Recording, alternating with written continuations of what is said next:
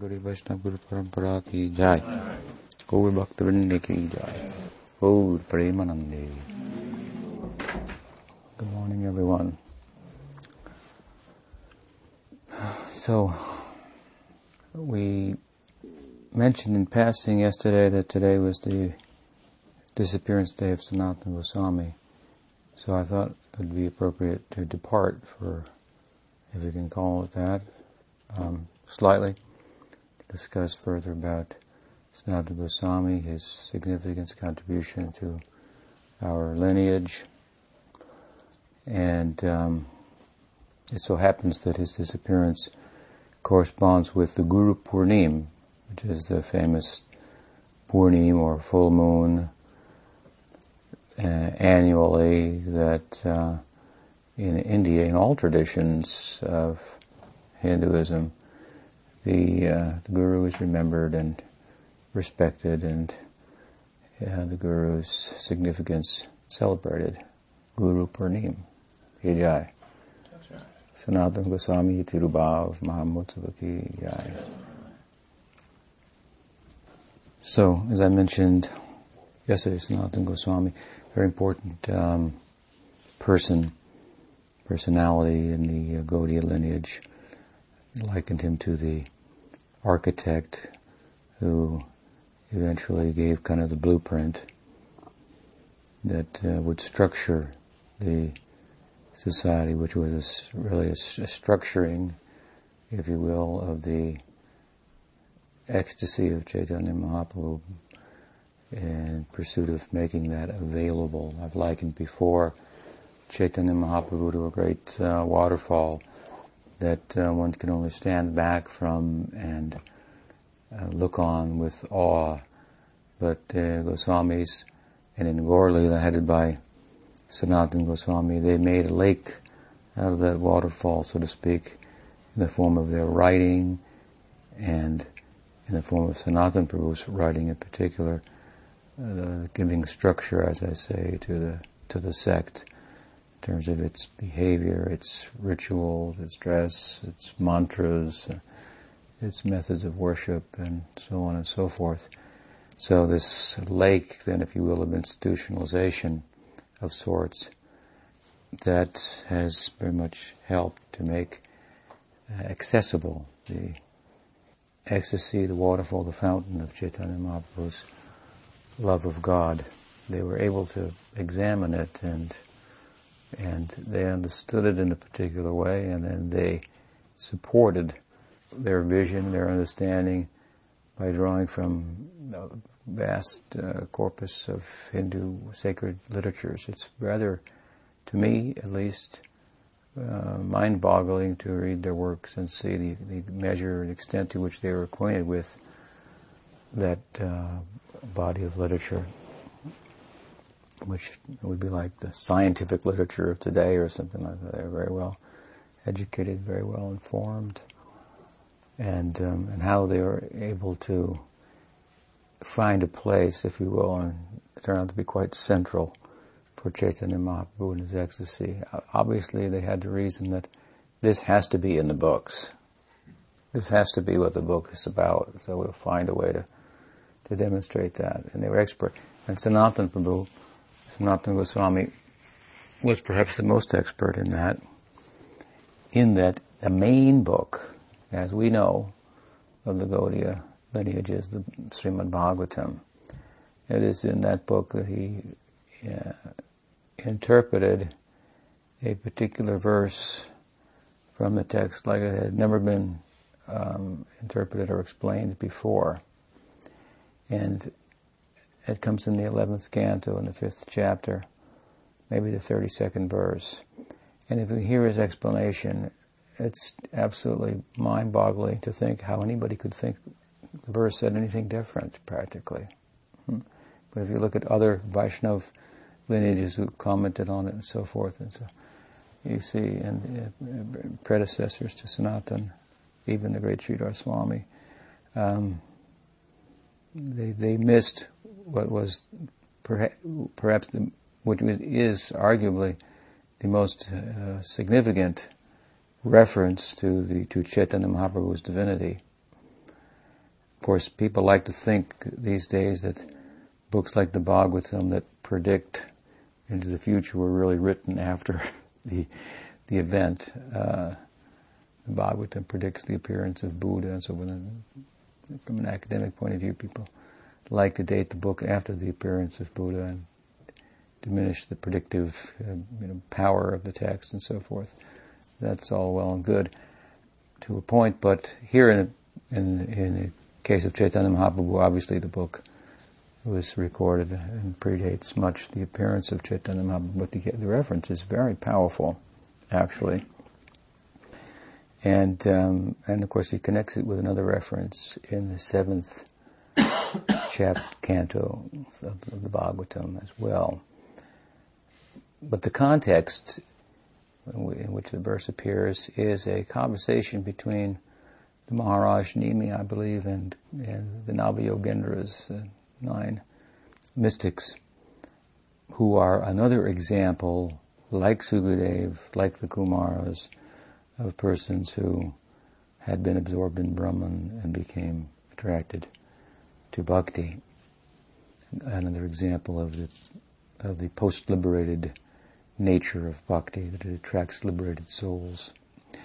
At any rate, the Karabhajana Muni was speaking and he began to speak to the king about the different yugas, as it's understood in Hinduism, these huge cycles of time that really speak about the quality, a karmic kind of quality of time that will endure for a certain period and what the what the symptoms of such will be and so forth. The Satya Yuga, the the kind of golden age, the Dwapara Yuga, the the, silver age, the Treta Yuga, the, or the other way.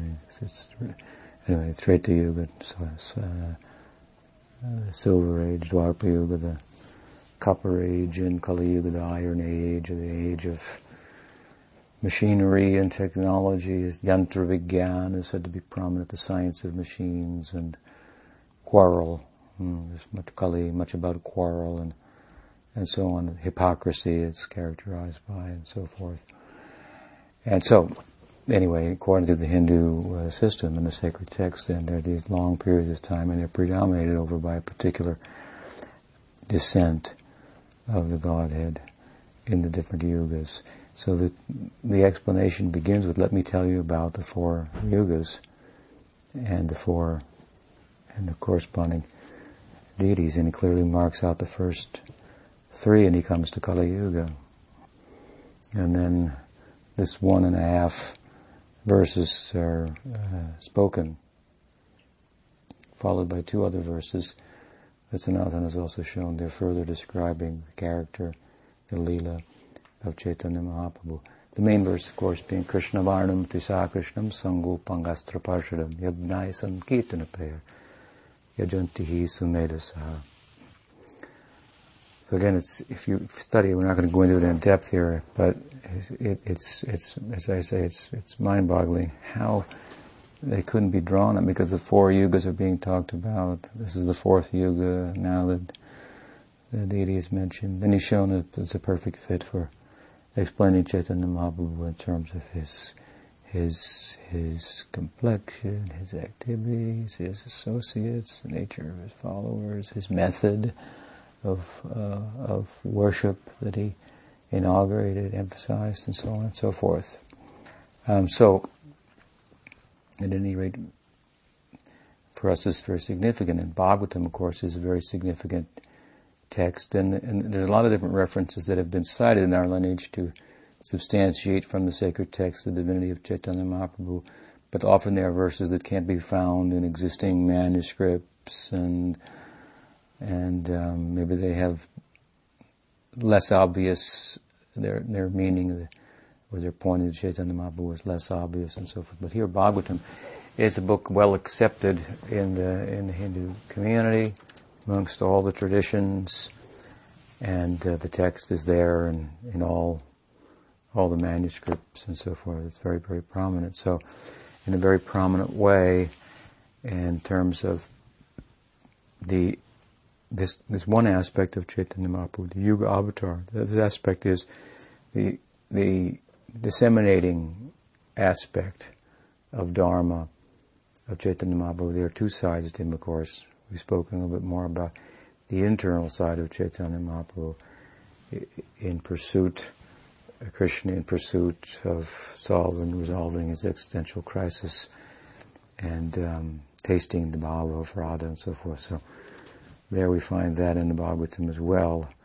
But we can't find that, we, we won't be able to find out of that without finding this verse of Sanatana Goswami and understanding Chaitanya Mahaprabhu in light of his, his uh, dissemination of, of bhakti, his outreach and so forth, which we think is secondary. We see it as, an, as, a, as a byproduct, the overflow of his ecstasy. It's secondary, but it's primary at the same time, a way of introducing us to us and getting our attention and dealing with us in terms of things that really need to be dealt with in order for us to really enter into taste and ex- experience and really understand that inner side.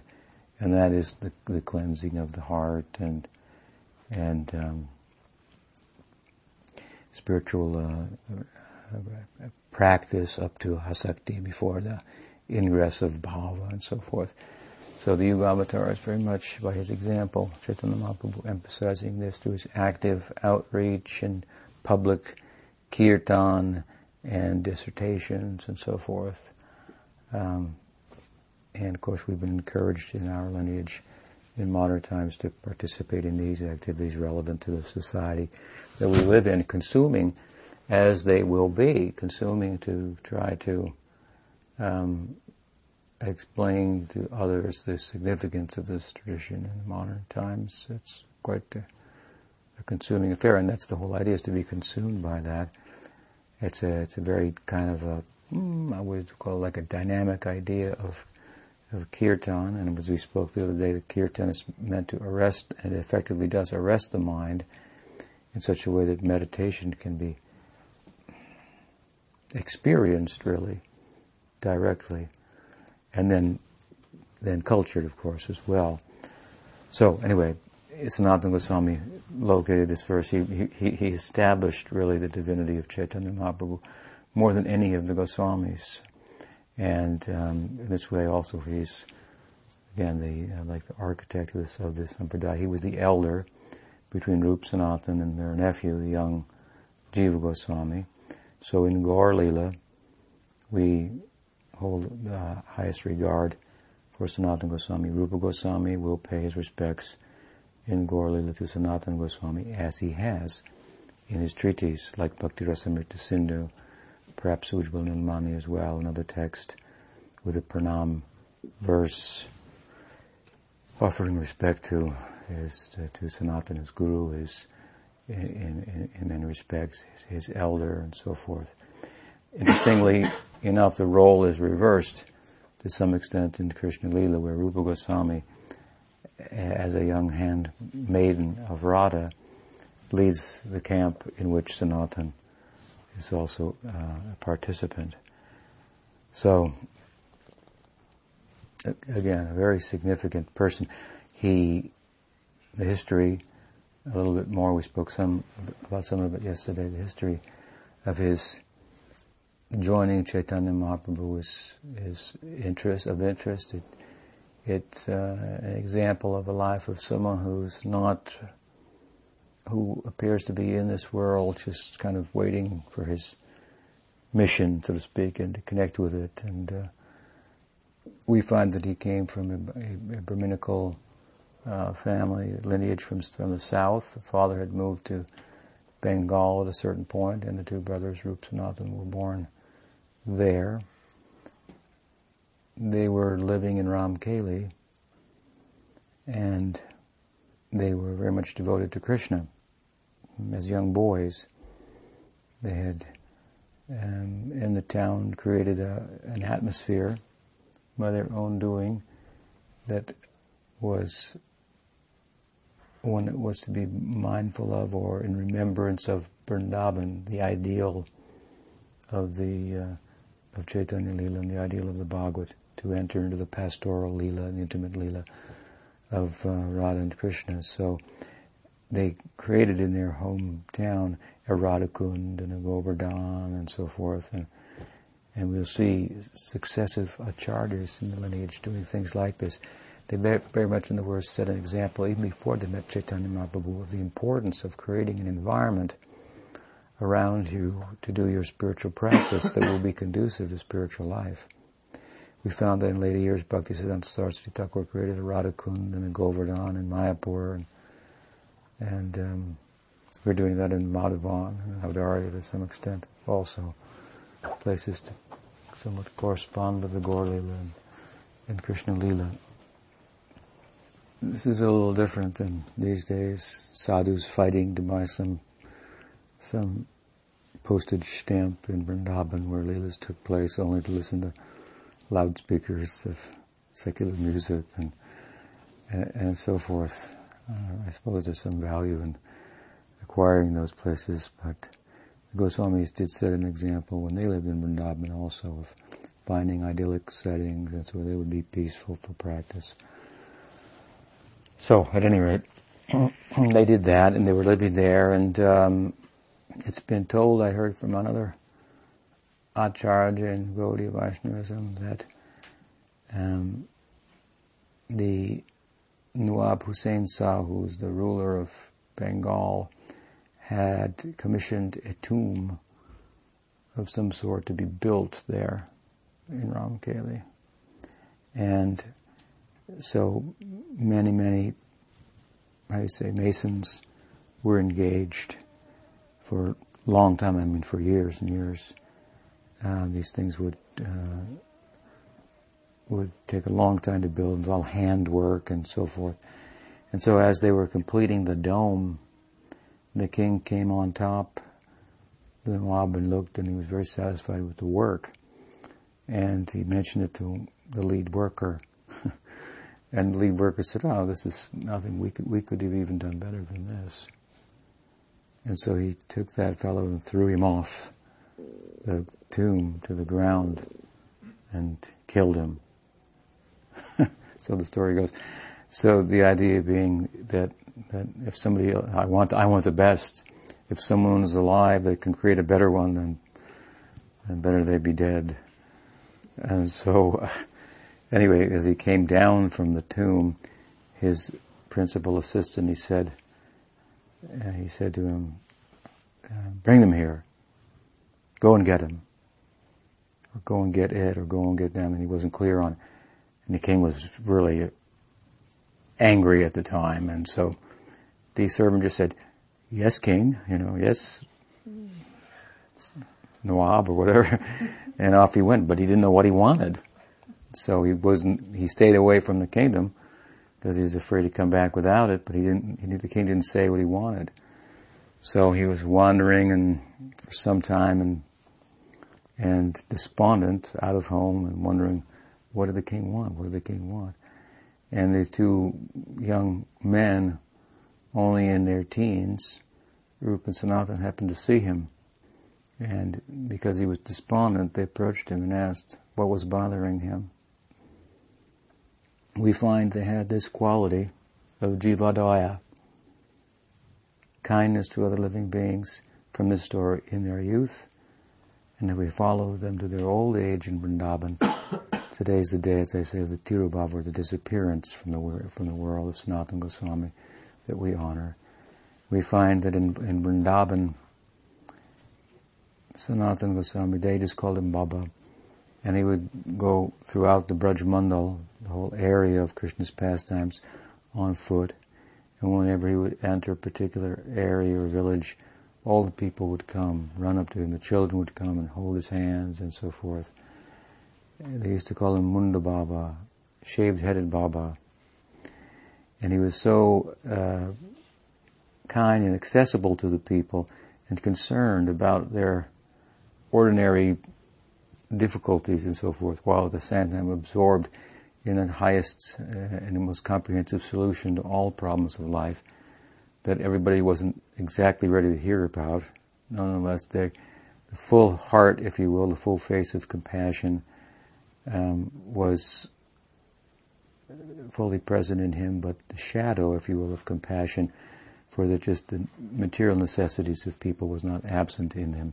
Rup Sanatana is said to have been um, people who the Vrindavan residents would go to res- to resolve any any dispute, to get any practical advice on even mundane things from and so forth. And we also say you shouldn't approach the guru for all those things and think that you'll get absolute answers on who to marry and who not to. This isn't his realm and so forth. And same holds true for the Goswamis, but they, they gave the best of their advice on everything to everyone, and they showed compassion for everyone with regard to all their the multitude of life's life's problems. When Sanatan Goswami Prabhu left the world on this day, everybody in the whole Braj Mandal shaved their head, we are told, to, to in, in, in remembrance of him, how fond they were how much affection they had for him. He wasn't a guru by law that just sat behind closed doors that no one could speak to or anything like that. He was accessible to everyone. His, his life was like an open book, no secrets, so to speak, he had. So this quality was there in their youth, such that they saw this fellow and he was despondent, so they approached him. Hmm. They had no sorrows of their own but they felt uh, some compassion uh, for others. So the, anyway, the king's assistant told them that, oh well, here's what happened, and I don't know what he wants. So they said to him, what was he doing at the time?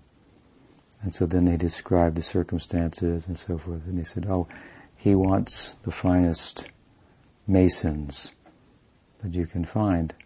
And there's two very fine, you know, there's fine masons in town, so so he, he, from just him describing, then they could understand what the king wanted. And, and so the man went back and he said, I, brought the masons that you were asking for. And was quite some time he had been gone. The king had even forgotten about it and forgotten about him.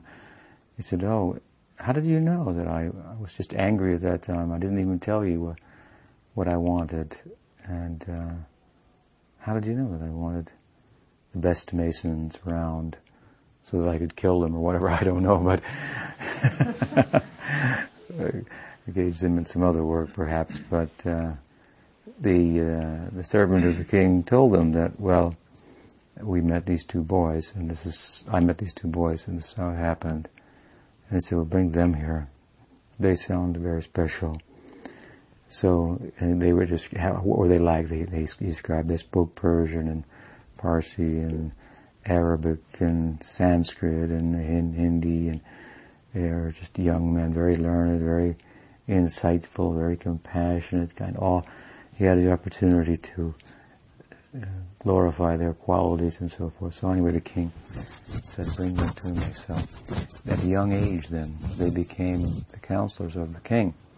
So he plucked them, if you will, from the Hindu society. They were condemned Rup and Sanatan, the two brothers, by the Hindu society for their engagement directly in the government of the Muslims, even though everyone was ruled by the Muslims in the area and had to honor the king and so forth. Rup and Sanatan were condemned by the Hindu constituency for their participation in his direct participation in his in his government in the Mughal, Mongol Muslim government, but we find that we can consider that if the king came and ordered any of them, you work for me now, it was as you can see the king had quite a temperament. So if he disobeyed, there was not much option there uh, to disobey him without risking your life. And so they were able to engage in the king's service, uh, king's service in a meaningful way, but to never actually be implicated in all that um, might, uh, that all of the king's activities that might be um, considered uh, a deviation from the Hindu religious and social uh, standards. Nonetheless, people have a very superficial understanding often of things, and so uh, they condemned Rup and Sanatan while the king embraced them and took advantage of all their good qualities. And meanwhile, of course, in time, Chaitanya Mahaprabhu's Leela began to manifest.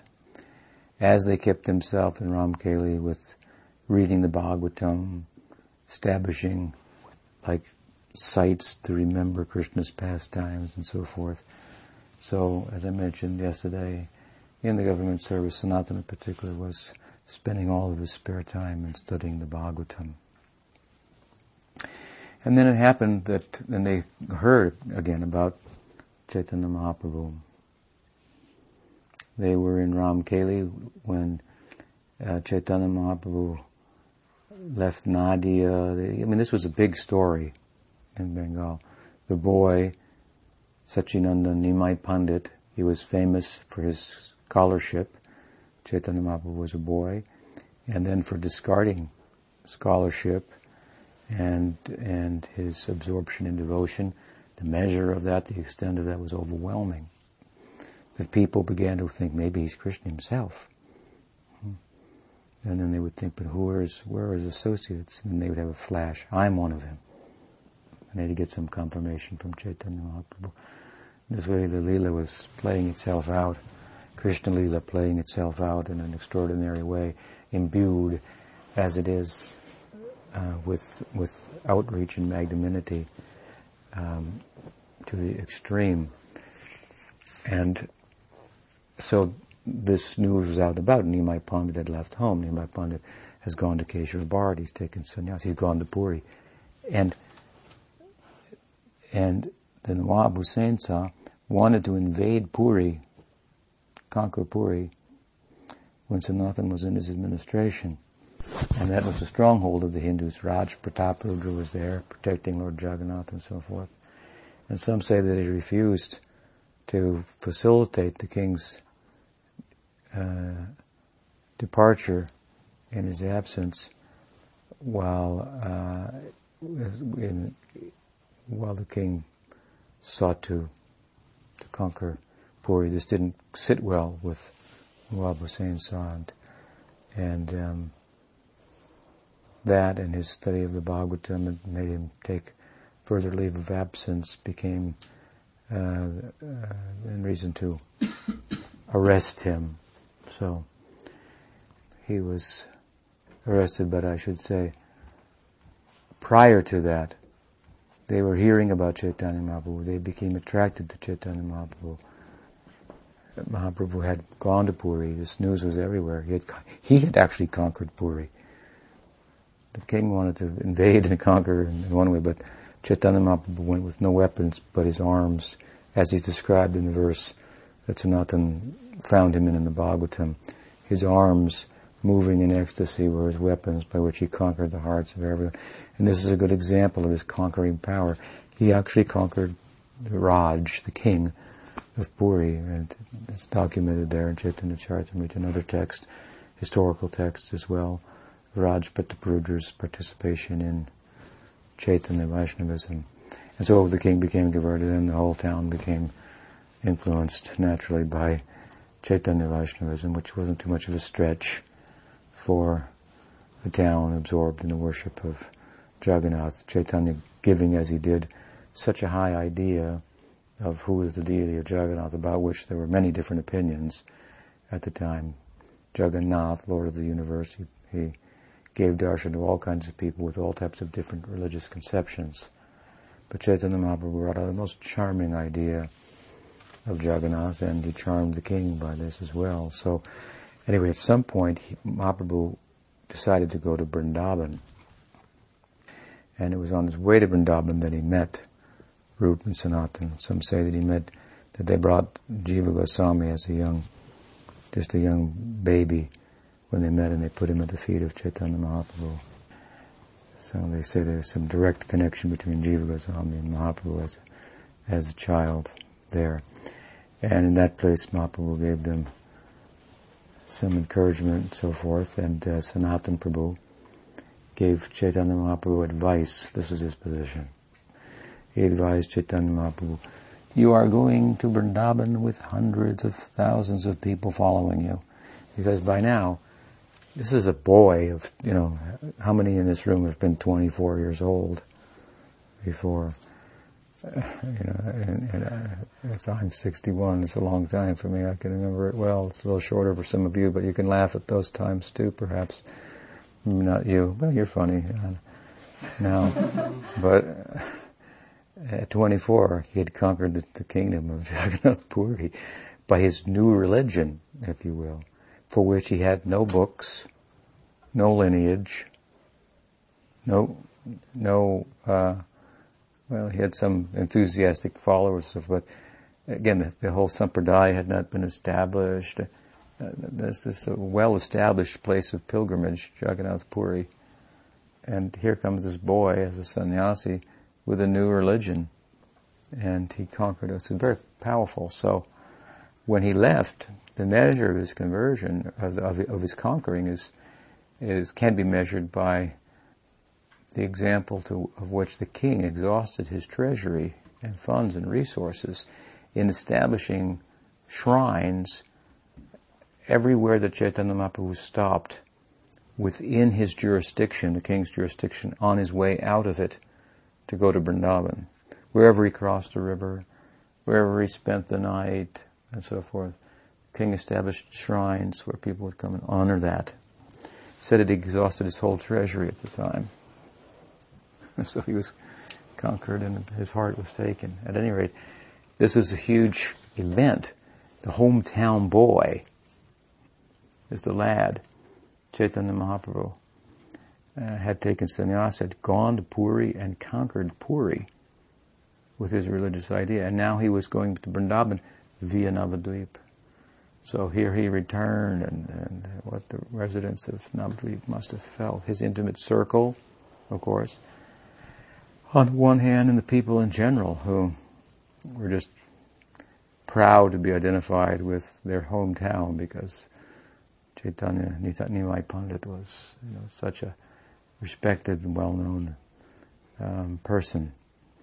So he had a huge, spontaneous following, walking uh, everywhere he went in poetry Krishnadas Kaviraj Goswami describes their crossing the Ganges when he went across to follow him was such that there were so many people in the water that other people walked on their heads. so a big crowd, it means, was uh, following him wherever he went, and so he he came on through this Ram Keli, Kanai Natajla, which was how it was renamed, I think, by the Goswamis. And there he stopped. Hmm. And Sanatana Goswami had kind of stopped him in his tracks. He said, Don't go to Vrindavan with a big crowd. This is not the way to go. There's a couple of implications in this instruction. First of all, we know that we can understand he was very politically astute. He understood the times and he said, this is not safe. You're a Hindu. Hinduism's allowed, but not like this, with thousands of people following you every, you know, um, that will cause uh, concern. Indeed, Sanat had been asked by the Nawab Hussain, so who is this guy?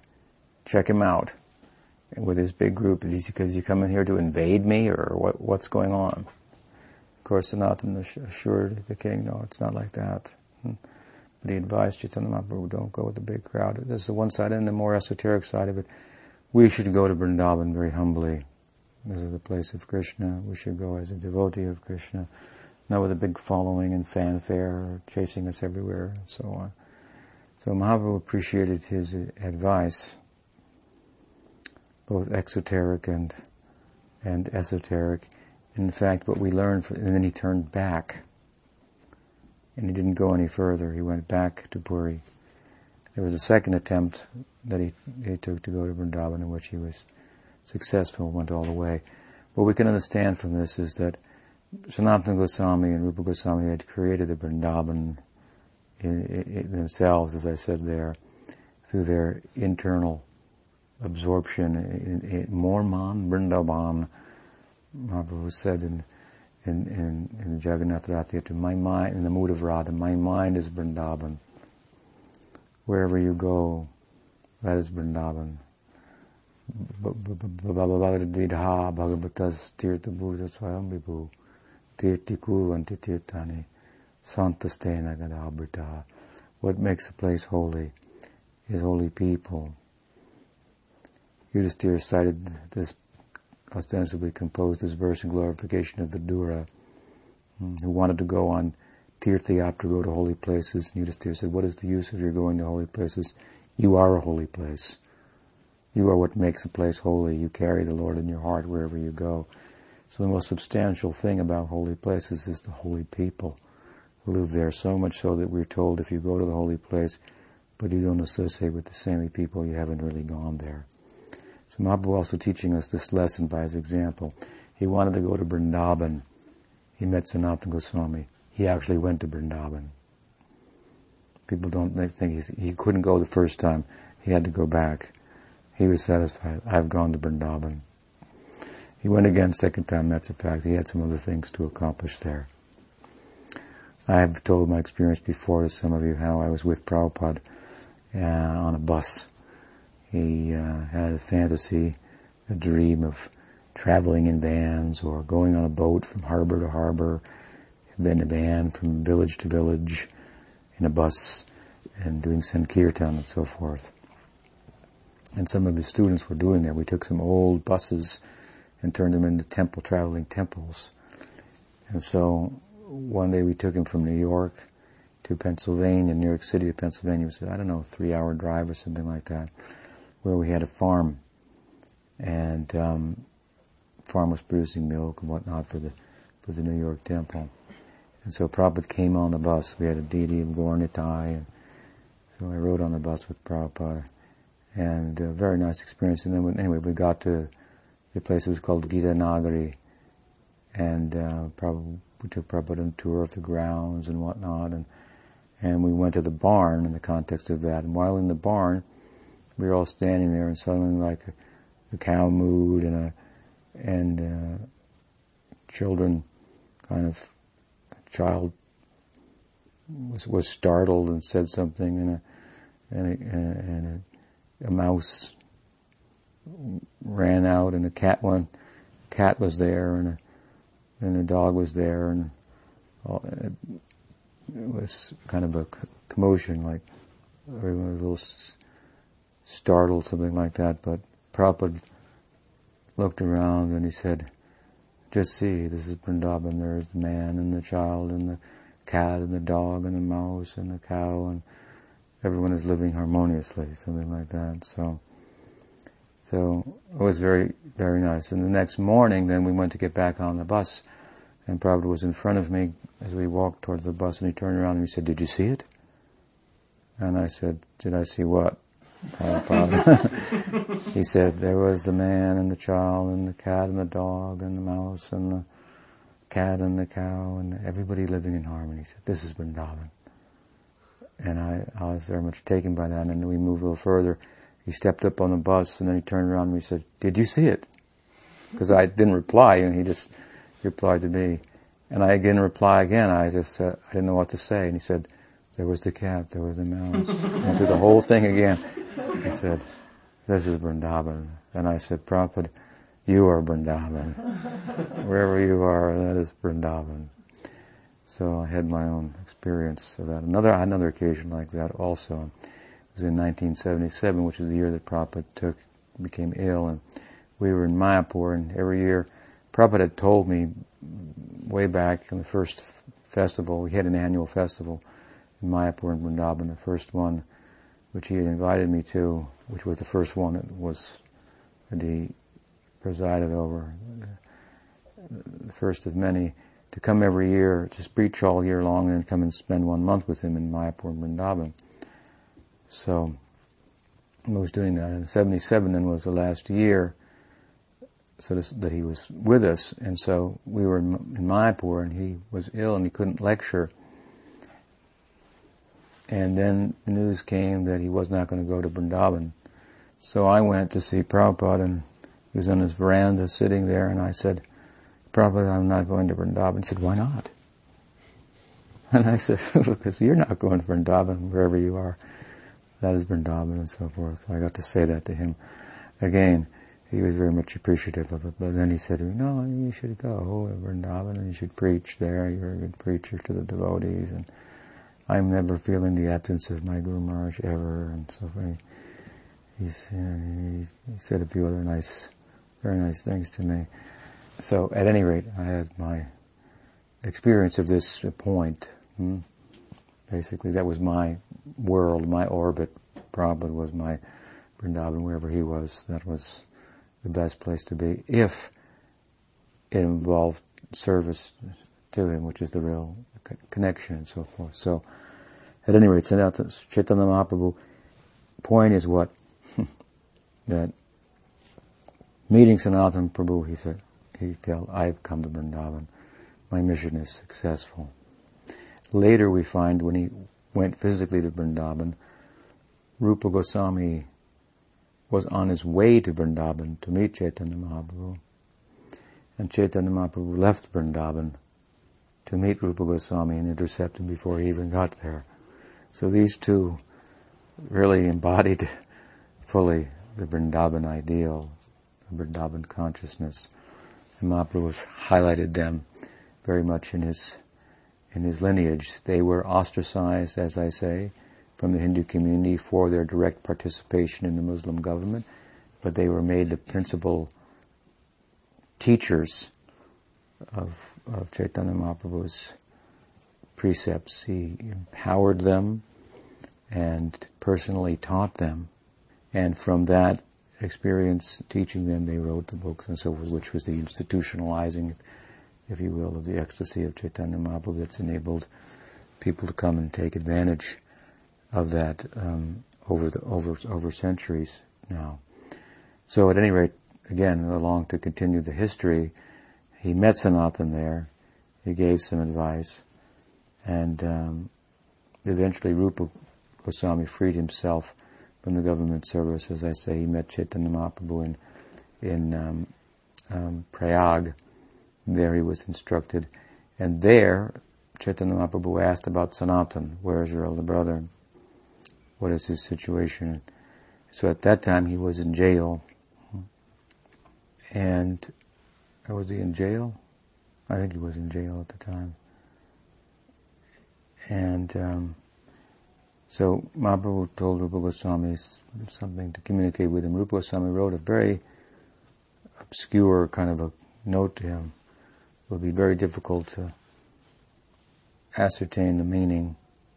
Perhaps he was concerned that it would be uh, intercepted and so forth, and it would bring greater trouble to Sanatan uh, Goswami. I can't remember, you forgive me now, if, he, if the letter came before he was arrested or after he was arrested. Must have been before, and subsequently he was arrested. And anyway, he was encouraged through this kind of code, which he was able to discern and understand. The message was, "Come to Mathura. Krishna has returned." Was the, the, the import of the message was, Mathura used to be the center of India, and worship of Krishna was central there. It's where Krishna appeared. But for a long time now, Krishna had been absent. And so it, the, the, the, wonderful and significant place that it was was being lost in the minds of the general public. And what Rupa Goswami was saying is, Krishna has come back to Vrindavan, to Mathura. He's come back again, meaning in the form of Chaitanya Mahaprabhu. Get yourself over here. This is this is incredible. so, at any rate, Sanatana Goswami he had some uh, treasure, some gold from his having worked for the in the government, and he negotiated with the jailkeeper for the key in exchange for the gold. And he told the jailkeeper, who was a Muslim, that said in your in the Quran that if you liberate someone f- from shackles, then you'll you'll go to heaven yourself. And uh, of course, the idea was if you take somebody out of the material world, you, but the guy wasn't that bright, so he he let him out anyway. And uh, then he said, "Well, what if they what if they they get on my case, say that no, you took me to the river to bathe, and I jumped in with my shackles on, and I committed suicide. Then he won't have to worry." So he found good excuse and reasoning to help the fellow out and whatnot, and off he went. And I believe one assistant maybe Ishan Das, came with him. And first night they were put up by an innkeeper uh, who was very pleased to accommodate them. And a certain, there's a saying, Ati Bhakti Lakshan Chor, Chor Lakshan. Ati Bhakti, too much bhakti is a sign of a thief. So Sanatana was very wise, and he understood people very well. I mean, worked for the government and so forth. He could understand the psychology of people, and and he thought this guy is. Of course, had to think of the times and so forth. But he said this guy's got a little, a little too eager to put us up, and and he, it's a little suspicious. He thought he's so nice to us. He doesn't even know me, and uh, and I'm obviously, you know, on the lam here, on the run. And so he was a little suspicious, and so he asked his servant at a certain point before they took rest, "Do you have anything valuable with you?" And his servant said, "Actually, I I took." Seven gold coins. I thought we might need them for the trip. You know, out of the rest of the gold that was left, I took seven gold coins. He said, "Oh, you, you've done a great disservice." And so he said, he, he said, please take those coins and give it to the innkeeper. So he took the coins and gave them to the innkeeper. And the innkeeper said, he was embarrassed. He said, oh my goodness, he said, I can understand that the man that you're traveling with is some kind of a saint or mystic. I have an astrologer who lives nearby and he told me people were coming on the road and they were carrying gold. That's why I was so nice to you. My plan was to kill you in the night and take your money. And I'm so embarrassed now. Said, anyway, keep the gold. and we'll get out of here first thing in the morning. So they left in the morning and they traveled further and they met then a relative of Sanatan Prabhu who put them up and for some reason he remained a little suspicious of his servant Ishan. And he said, did you give all that gold up, by the way? And he, and he said, well, I kept one gold coin because I was thinking we might need it. I mean, we're just like, I got nothing here, you know. And Sanatana said, you should go back to Bengal, take your gold coin and go back to Bengal. I'll travel without anything. So he showed us a, a measure of sharanagati, dependence upon Krishna. Krishna is my maintainer, a very high standard. I mean, you know, we take one coin just for for good luck or something. And he didn't. He made, made set an extreme example in this regard. I simply depend on Krishna. And um, he did get a blanket, I think an expensive blanket from his brother-in-law to keep him warm. And this was, you know, cold time in India.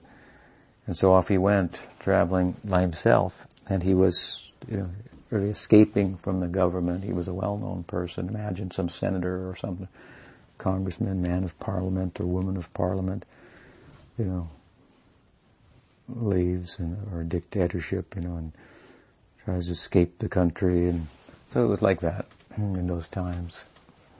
And all based on what? Leaving a very prestigious material position.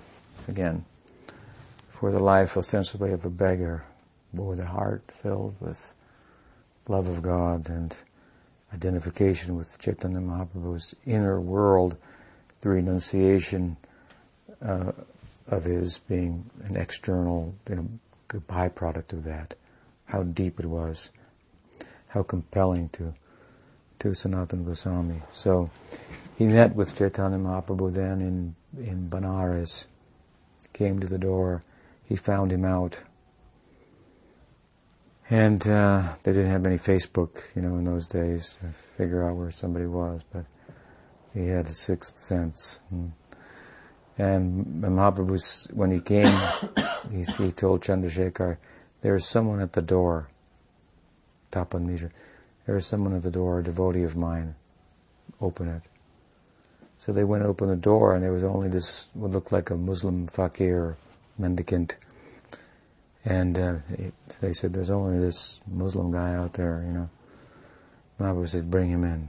Hmm. So they brought him in and he embraced Sanatana Goswami and everyone was startled. Hmm. And then he told them go and take baths and shave your head and so forth. And And he did. and he came back. Mahaprabhu introduced him to all the devotees, spoke about him and so forth. And while the prasad was offered and the discussions were going on, Sanatana Prabhu was just intently fixed upon Chaitanya Mahaprabhu, what, what he, he, might be thinking, what he might want, and so forth, in a great mood of, of service. And Mahaprabhu kept glancing, he noticed that that blanket that he had gotten, the chadar, which was an expensive wool chadar, kept glancing at it. So he thought, Mahaprabhu was not pleased. I'm supposed to be a Sharanagata, dependent upon Krishna, and I'm wearing a fancy, fancy blanket, depending on a materialist's uh, wealth to keep myself warm. So he went to the uh, bathing ghats, and there he found an old person with a beat-up blanket, and he said, "Can I trade blankets with you?" And the man was like, "What are you crazy? Or are you being facetious here or something?" He said, "No, seriously, you take this, I'll take yours." Then he came back with the tattered cloth, and Mahaprabhu was very pleased with him. Doesn't mean we should wear rags and and so forth, but uh, there's a nice section of the Bhagavatam where Suta Goswami speaks. He says, you know, what need is there for for this or that when there are, you know, when there are rivers for plumbing, when there are rivers to bathe in? What need is there for uh, food uh, purchasing in the market when it's available in the forest? And what need is there for cloth when you can find a torn piece along the side of the road? Hmm. He wants to say this body is is something that we're very much preoccupied with, and um, it can be taken, very little attention can be given to it, and it, and it will be maintained nonetheless. You should give the greater balance of your energy to the self. I was riding on a plane once, and I was chanting my japa, and it, this guy was sitting next to me. And, I mean, I was just to myself and quiet, and he turned to me and at one point he said, "What is it that makes you have to do that?" And I said, "It's you." it's the pop, you know, that might become like you. What the, you know, take it easy. I, I'm just, you know, this. So anyway, we we had a discussion, and it turned out that he was. He said, "Well, look, I read religious is all right, but it's a little out of balance, don't you think? The way you're going about it, a little extreme." So then I said to him, "What is more important, the body, the, observer, the observer, or, or that which is observed, the experience, or that which is experienced?" And I went through that a little bit with him, and and so he agreed with me on each count that you know the observer, the experiencer, the self consciousness is more important. I said, so if I give the greater balance of my attention to the inner, then how can you say I'm out of balance? Look at you. And most people on the plane, how they're preoccupied and so forth. Where are you going? How many how many sets of clothes do you have in your bags? How many bags do you have? he ended up appreciating it he didn't start chanting then, but he may be now.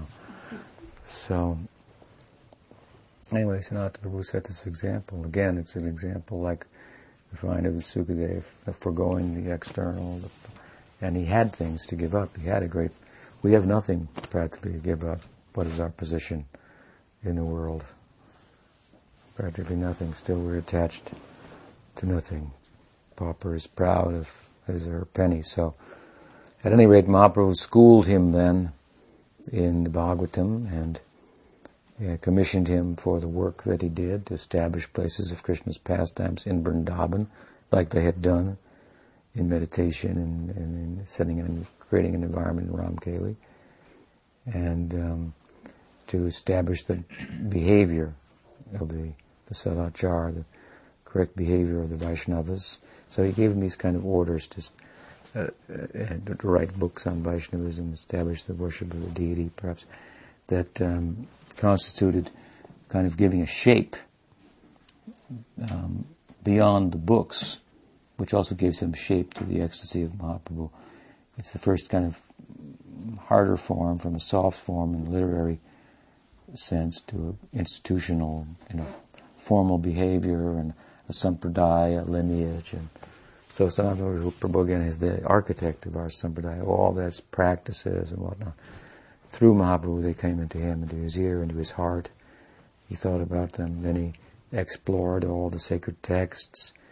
He, he, he took help from the great Gopal Bhatta Goswami from the south and from Jiva Goswami. Um, no, Jiva Goswami took help from him, I should say, for writing his Sandarbhas. The Sandarbhas are very prominent. Jiva Goswami's that like the uh, very important for that, but we find him offers in respects to Gopal Bhatta's uh, notes and to Sanatana Goswami, Rupa Goswami there. So he was the leader of the Goswamis. He's the, in that sense, the leader of our sampradaya in a, in a, in a, in Gaur sense. Very important to us. And this, again, as the day of his disappearance, his commentary on the Bhagavatam was the first commentary. His book, Brihad Bhagavatamrita, the first book of our Sampradaya, is all an explanation, a very insightful explanation, a creative, insightful explanation of Srimad Bhagavatam, the essence of Srimad Bhagavatam. I mean, from reading that book, you can understand. You can read the Bhagavatam and never come up with that, what he came up with in Brihad Bhagavatamrita, what it's about. It's so fascinating. Even today, if you go to Vrindavan and you, you go to a Bhagavat Katha where someone is reciting the Bhagavatam, you can be sure they'll be re- reading from the commentaries of Sanatana Goswami, uh, later who followed in his footsteps with deference to Sanatana, Vishwanath Chakravarti Thakur, Jiva Goswami, and so forth. These Gaudiya people, led by uh, Sanatana Goswami, following the footsteps of Chaitanya Mahaprabhu, they have embraced the Bhagavatam like no other sect. They have made from one pada, one line of one verse of Srimad Bhagavatam, their whole sampradaya, Krishnas tu, Bhagavan Swayam, and explained it in great, great detail. This is the tattva of the Bhagavatam. It's very extraordinary what they've done. And in terms of the bhava, the ecstasy of Bhagavatam, what it means in terms of that, no one has brought out like they have. So very important people in the religious world. We realize the Bhagavatam isn't as popular as the Bible and other religious texts, but you know, you have to give it a little bit of time here to make its way into the modern modern world's mind. Again, as we were as we were discussing, it deals with an issue that's very significant and interesting, the nature of consciousness. So we owe our understanding of it uh, to a large extent to Sanatana Goswami. Sanatana Goswami, Mahotsava. So, any question? Yes. This is a question that another devotee asked me, but I couldn't answer it. Uh, when we worship Mahaprabhu, our ideal is, is Mahaprabhu in Navadvip Leela as a Grihastha. But, uh, and, and also in, when we worship Panchatattva, Mahaprabhu there is as a, as a Grihastha.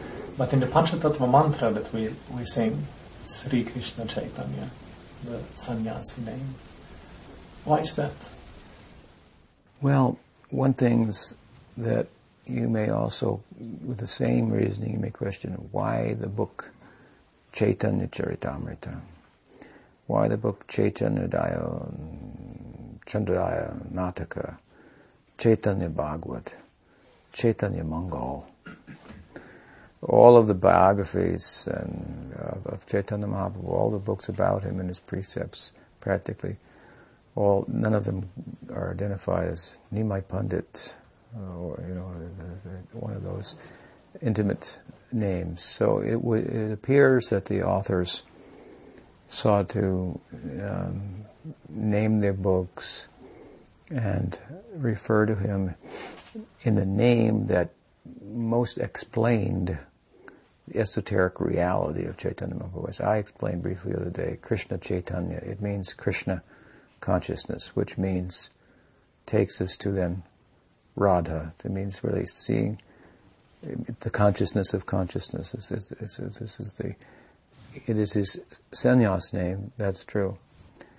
But it's a name that explains perhaps best what he's about and then makes us interested ultimately in the Navadvip Leela and, and so forth, rather than referring to him as Nimai Pandit, and these are these are names that have, are without any Aishvarya. They don't attract the public, and whereas Krishna Chaitanya, it has some Aishwarya, but it has some Madhurya also. It takes us to, and he took the name to attract people to his Navadvip Leela that would be of more, signif- more significance than the Vrindavan Leela. Does that help? I mean, Sachinandan, you know, Charitamrita or something, you know, it just doesn't have the same impact, the, the, the joy of Sachi. You. Okay.